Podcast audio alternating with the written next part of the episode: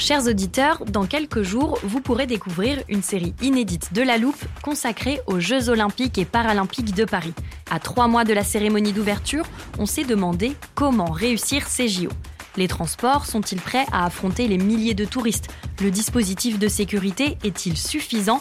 L'enthousiasme sera-t-il finalement au rendez-vous? Pour répondre, on plonge durant cinq épisodes dans les archives des éditions précédentes, accompagnés des journalistes de l'Express. C'est à retrouver à partir du 13 mai sur toutes les plateformes d'écoute. I'm Sandra, and I'm just the professional your small business was looking for. But you didn't hire me because you didn't use LinkedIn jobs. LinkedIn has professionals you can't find anywhere else, including those who aren't actively looking for a new job but might be open to the perfect role, like me. In a given month, over 70% of LinkedIn users don't visit other leading job sites. So if you're not looking on LinkedIn, you'll miss out on great candidates like Sandra. Start hiring professionals like a professional. Post your free job on linkedin.com/people today.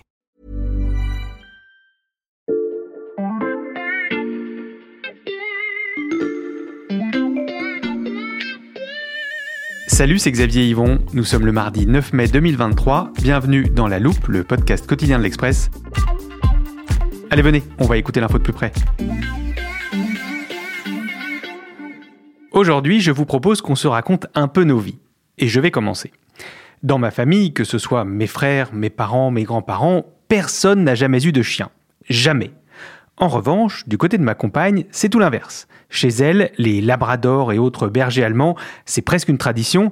Alors vous imaginez bien qu'à la maison, c'est la bataille au sujet de l'adoption d'un chien. Et c'est vrai qu'on imagine facilement qu'une personne qui a grandi entourée d'animaux de compagnie garde cette habitude une fois adulte. On se dit que l'environnement influence ce choix. Pourtant, si vous avez un chien, c'est peut-être dans vos gènes. Oui, vous avez bien entendu, cette question pourrait être génétique. D'après une étude suédoise, l'existence de variants répartis sur le génome, qui sont liés à certains traits de personnalité, ferait que vous avez une plus grande probabilité d'avoir un chien. Ce ne sont pas des gènes à proprement parler qui vous poussent à cette adoption, mais selon ces recherches, on pourrait quand même dire que c'est dans votre ADN.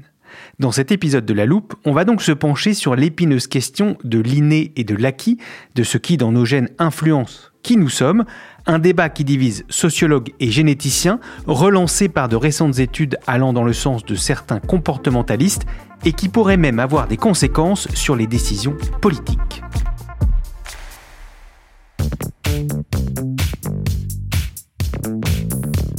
Le sujet de cet épisode, vous l'aurez compris, divise la communauté scientifique. Alors j'ai avec moi en studio Stéphanie Benz, chef du service sciences de l'Express, et Thomas Malheur, directeur adjoint de la rédaction en charge de la rubrique ID. Salut à tous les deux. Salut Xavier. Salut Xavier. Bon, tu vas voir, grâce à cet épisode, nos auditeurs vont comprendre ton exemple du chien avec tout ce qu'on va expliquer. Mhm. D'ailleurs, je te préviens, on va définir de nombreux concepts. Alors, je te propose d'ouvrir dès maintenant votre armoire pour ranger tout ça au fur et à mesure. Merci Stéphanie, elle est juste ici. Je l'ouvre. Est-ce qu'on commence tout de suite par une première définition?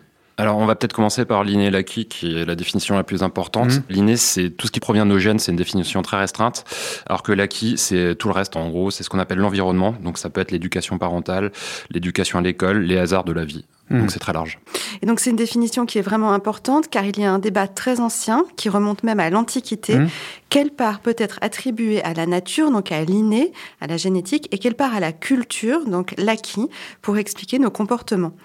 Et le développement actuel de la génétique tente de répondre à ces questions. Est-ce que je me trompe si je fais la comparaison avec l'attribution de certaines pathologies?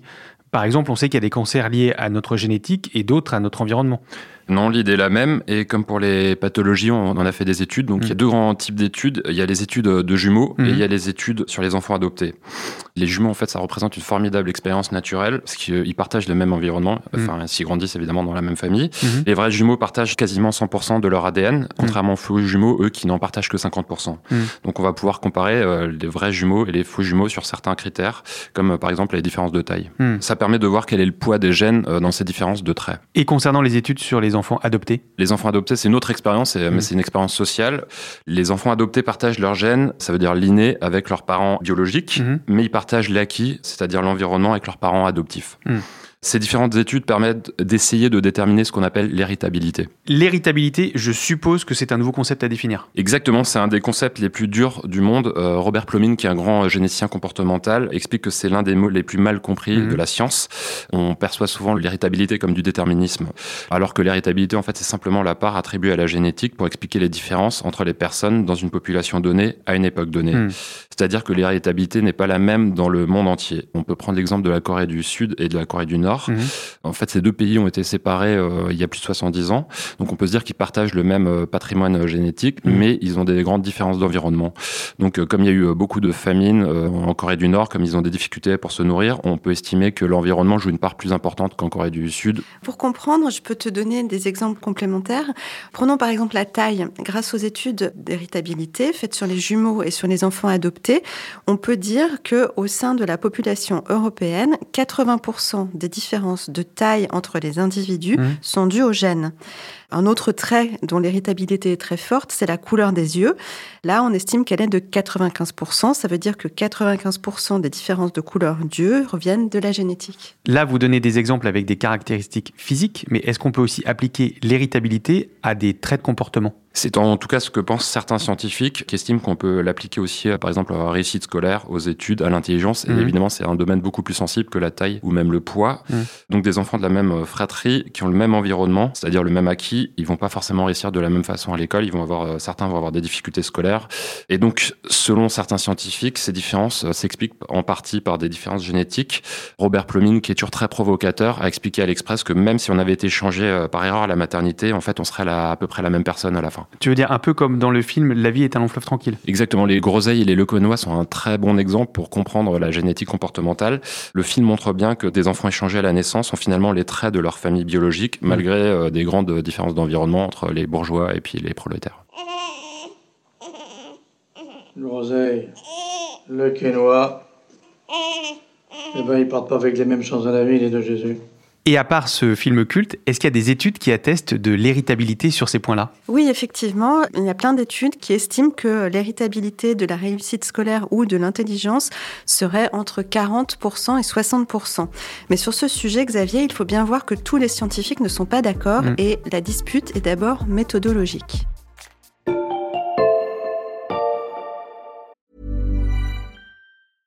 Ryan Reynolds here from Mint Mobile. With the price of just about everything going up during inflation, we thought we'd bring our prices down. So to help us, we brought in a reverse auctioneer, which is apparently a thing. Mint Mobile unlimited premium wireless. Ready to get 30, 30, bit to get 30, bit to get 20, 20, 20, bit to get 20, 20, bit to get 15, 15, 15, 15 just 15 bucks a month. So, Give it a try at mintmobile.com slash switch. $45 upfront for three months plus taxes and fees. Promo rate for new customers for limited time. Unlimited more than 40 gigabytes per month. Slows. Full terms at mintmobile.com.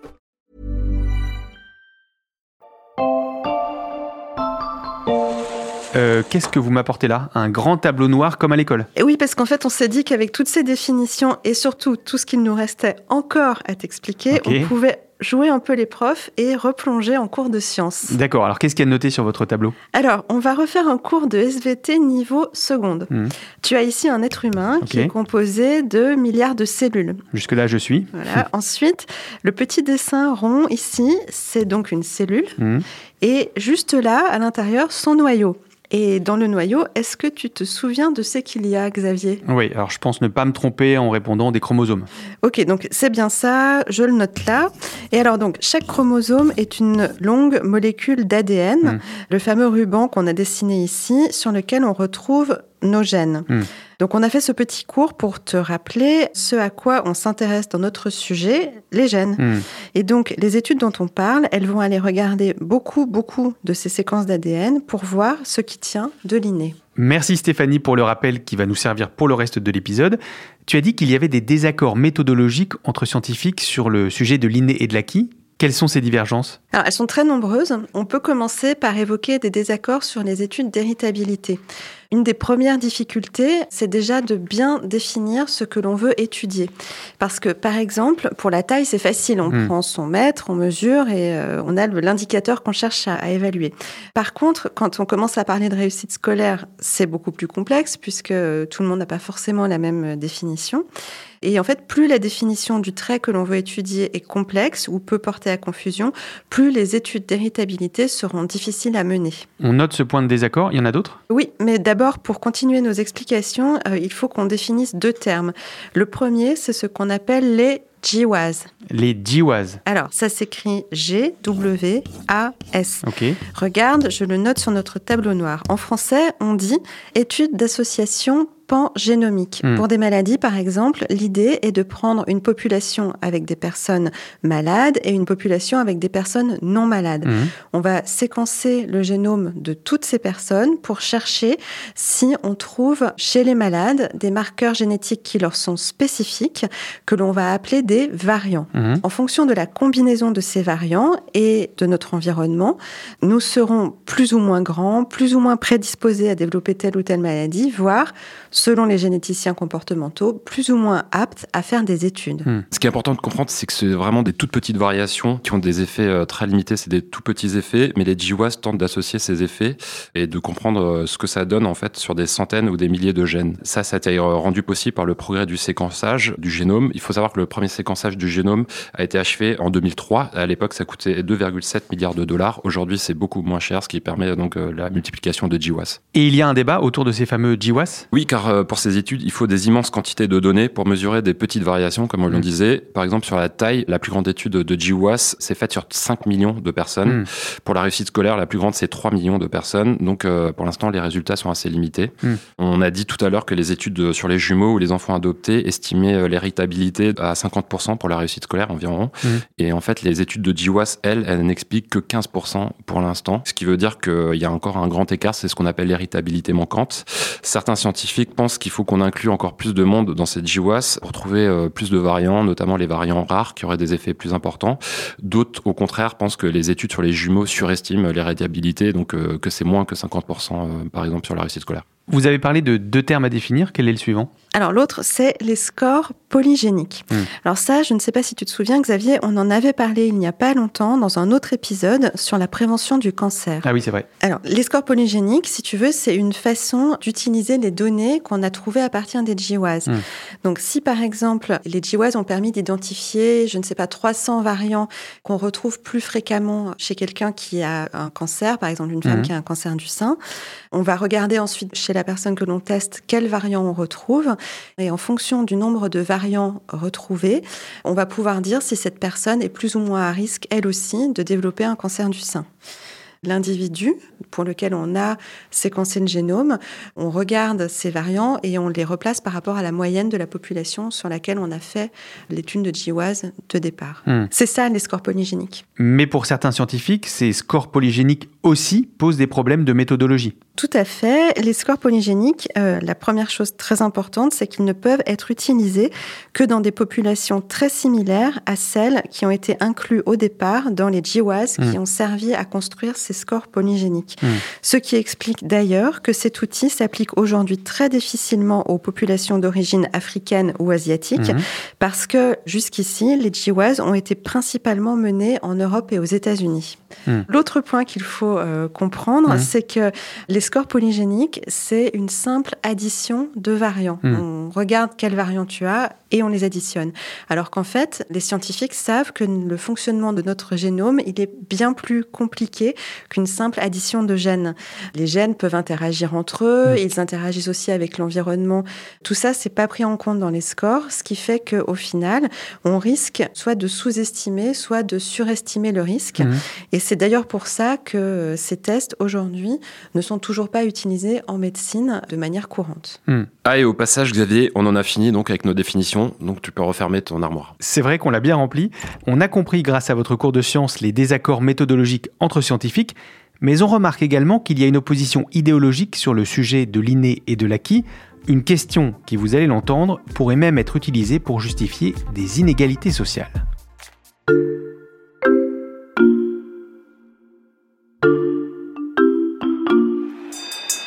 Deux camps idéologiques s'affrontent donc sur l'épineuse question de l'inné et de l'acquis. À ma gauche, des scientifiques et des généticiens spécialistes d'épidémiologie génétique pour qui, en fait, l'inné et l'acquis, donc la génétique et l'environnement, sont tellement entremêlés qu'on ne peut pas faire la différence entre les deux. Et eux, à vrai dire, ils ont aussi un peu peur que sur la base de données fausses, selon leurs analyses, on classe des gens à partir de scores polygéniques et qu'on en vienne à justifier des inégalités sociales en fonction de ces scores. Mm. Et à ma droite, ceux dont on connaît désormais les méthodes, GWAS et score polygénique. Les défenseurs de ces scores polygéniques se retrouvent surtout chez les généticiens comportementalistes, mais aussi mm. chez certains spécialistes de statistiques. Eux, ils expliquent que ces scores confirment à quel point euh, nous sommes influencés pour la génétique. Mm. Ils soulignent aussi qu'on peut appliquer ça. Alors, il y a le domaine de la santé. Selon eux, mm. ça servirait à la prévention des maladies cardiovasculaires ou, par exemple, de cancer du sein. Mais ils estiment aussi que ça peut servir à l'école pour l'éducation.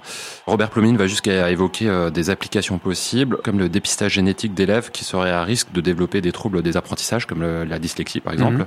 Mais il estime aussi qu'on pourrait faire des tests génétiques pour prédire à quelle mesure en fait euh, des élèves sont prédisposés pour telle ou telle matière. Pour vos articles sur cette querelle, vous avez d'ailleurs interrogé Catherine Page Harden, professeure de psychologie à l'Université du Texas, qui est une bonne représentante de cette deuxième catégorie. Catherine Page Harden est une chercheuse, mais qui est engagée très à gauche. Pour mm. elle, en fait, il est important de comprendre que les individus ne sont pas uniquement le produit de l'éducation ou de forces sociales, mm. et que si on veut comprendre les inégalités scolaires, mais aussi de revenus, il est important de parler euh, des inégalités génétiques. Mm. Selon elle, si on veut euh, lutter contre les inégalités, notamment celles de réussite scolaire, il est impératif de tenir compte de ces différences liées à l'ADN pour calibrer nos politiques sociales ou éducatives hmm. et ainsi aider ceux qui sont moins favorisés par les gènes. Hmm. Mais elle l'assure, ça n'a rien à voir avec de l'eugénisme, elle explique que c'est de l'anti-eugénisme. Hmm. Par ailleurs, elle incite son camp politique, la gauche, à s'emparer absolument de cette question de génétique. Et pourquoi la gauche particulièrement? Alors, euh, selon euh, Page Arden, si la gauche fait l'autruche sur la génétique, mm. elle laisse le champ libre à l'extrême droite, qui, elle, adore parler de génétique. Mm. Aux États-Unis, euh, les suprémacistes blancs utilisent beaucoup des études génétiques, mais aussi en France, il y a toute la nouvelle droite qui se trouve autour d'Alain Benoît et de la revue Éléments. Selon eux, la génétique justifierait des inégalités raciales mm. ou des inégalités sociales. L'exemple le plus tragique, c'était l'année dernière. Il y a eu la tuerie raciste de Buffalo qui a fait 10 morts, 10 Afro-Américains. Avant de commettre son acte, le tueur avait publié un manifeste dans le citait des études de génétique très sérieuses qui étaient parues dans des revues scientifiques sérieuses. D'ailleurs, on peut euh, profiter de ce moment pour euh, démonter certaines de ces théories de l'extrême droite qui disent se reposer sur la génétique. Eh ben, on vous écoute. Pour l'extrême droite, en fait, ces travaux de génétique prouveraient qu'il y a un retour des races, qu'il y a une justification scientifique euh, aux catégories raciales. Mm. Sauf que si on interroge les généticiens sérieux, ils disent tout le contraire. Par exemple, si on prend les chiens, il y a vraiment des races qui existent entre, par exemple, un labrador ou un berger allemand. Mm. Ce qui veut dire qu'il y a une grande différence génétique entre les races il y a un berger allemand est très différent d'un labrador, mais au sein d'une race même, il y a très peu de différence. Un labrador ressemble beaucoup à un labrador. Hmm. Et chez les humains, c'est tout l'inverse. Il y a très peu de différence entre euh, les populations données. Par contre, il y a énormément de différences, de variations génétiques au sein même d'une population. Hmm. L'exemple typique, c'est l'Afrique subsaharienne. C'est l'endroit où il y a le plus de variations génétiques et ça s'explique simplement par le fait que c'était le berceau de l'humanité. C'est donc là où il y a eu le plus de brassage de population. Et il est important aussi de rappeler que les catégories raciales ont été fixées en fait de manière arbitraire et idéologique. L'exemple typique, c'est par exemple les Italiens, les immigrés italiens quand ils sont arrivés euh, en Amérique euh, à la fin du 19e siècle, ils n'étaient pas considérés comme des blancs. Donc on voit bien à quel point euh, tout ça est juste hmm. des normes sociales. Mais attention, cela ne veut pas dire qu'il faut nier tout ce qui provient de la génétique. Ok, et est-ce que tu as un exemple de ça? Oui, alors on peut prendre le cas de l'autisme qui est hmm. un bon exemple pour rappeler que vraiment il ne faut pas faire l'autruche et rester ouvert sur toutes ces questions. Hmm. Tout simplement parce qu'on a longtemps cru que l'autisme avait uniquement des causes environnementales. On parlait notamment de la frigidité des mères ou de la relation de la mère avec son enfant. Mhm. Alors qu'en fait, des études ont récemment montré que, euh, en réalité, l'héritabilité de l'autisme était importante. Mhm. Donc, ça veut dire que la génétique joue un rôle. Mhm. Ne pas prendre en compte la génétique, ça a fait beaucoup de mal aux parents euh, qui étaient culpabilisés parce qu'évidemment, quand on disait que c'était l'environnement, tout était de leur faute. Et puis ça a fait beaucoup de mal aussi aux enfants puisque euh, on n'avait pas le bon diagnostic et donc euh, une prise en charge totalement inadaptée. En fait, toutes ces études euh, sur la génétique ont le mérite de rappeler qu'il y a des différences individuelles entre les individus à la naissance mmh. et que, par exemple, les élèves n'ont pas tous les mêmes aptitudes ou les mêmes besoins à l'école. Mais pour autant, si on parle de génétique, ça ne veut pas dire que tout est figé. La génétique, c'est juste une probabilité pour un certain devenir. Ça peut se réaliser ou pas. Il y a toujours d'autres euh, facteurs qui rentrent en compte, euh, comme euh, l'éducation, l'école, etc. Si on reprend l'exemple que tu avais donné au départ sur le fait d'avoir un chien ou pas, on peut trouver ça parfaitement absurde. Mm. Évidemment, il n'y a pas un gène qui fait que tu vas avoir un chien ou pas. Mm. C'est totalement absurde. Par contre, en fait, euh, on peut dire que le fait d'avoir un chien ou pas est révélateur euh, de ta personnalité. Si tu es quelqu'un de très maniaque, de très propre, tu ne vas pas avoir un chien sale euh, dans ton entourage. Mm. Mais ce qui est bien important de comprendre, c'est que rien n'est tout génétique et rien n'est tout environnemental. Les deux se mêlent sans arrêt. L'équilibre donc entre l'inné et l'acquis. Bon, ça m'aide pas à savoir si je vais adopter un chien, mais j'ai appris beaucoup de choses grâce à vous deux. Merci. Merci Xavier. Merci Xavier. Stéphanie Benz, chef du service sciences de l'Express, et Thomas Malheur, directeur adjoint de la rédaction. Leur grand dossier sur la bataille de la génétique est à retrouver sur l'express.fr. Chers auditeurs, je vous encourage donc à découvrir l'abonnement numérique à 1 euro le premier mois. Et pour ne rater aucun de nos épisodes sur les grands débats scientifiques, pensez à suivre La Loupe sur votre plateforme d'écoute favorite, par exemple Deezer, Apple Podcast ou Spotify. N'hésitez pas à nous laisser des étoiles si ça vous plaît, ça nous aide beaucoup. Cet épisode a été écrit par Charlotte Barris, monté par Ambre Rosala et réalisé par Jules Cro. Retrouvez-nous demain pour passer un nouveau sujet à La Loupe.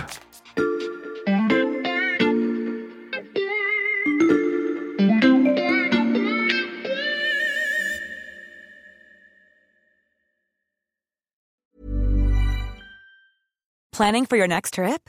Elevate your travel style with Quince. Quince has all the jet setting essentials you'll want for your next getaway, like European linen, premium luggage options, buttery soft Italian leather bags, and so much more. And is all priced at 50 to 80% less than similar brands. Plus, Quince only works with factories that use safe and ethical manufacturing practices. Pack your bags with high-quality essentials you'll be wearing for vacations to come with Quince. Go to quince.com slash pack for free shipping and 365-day returns.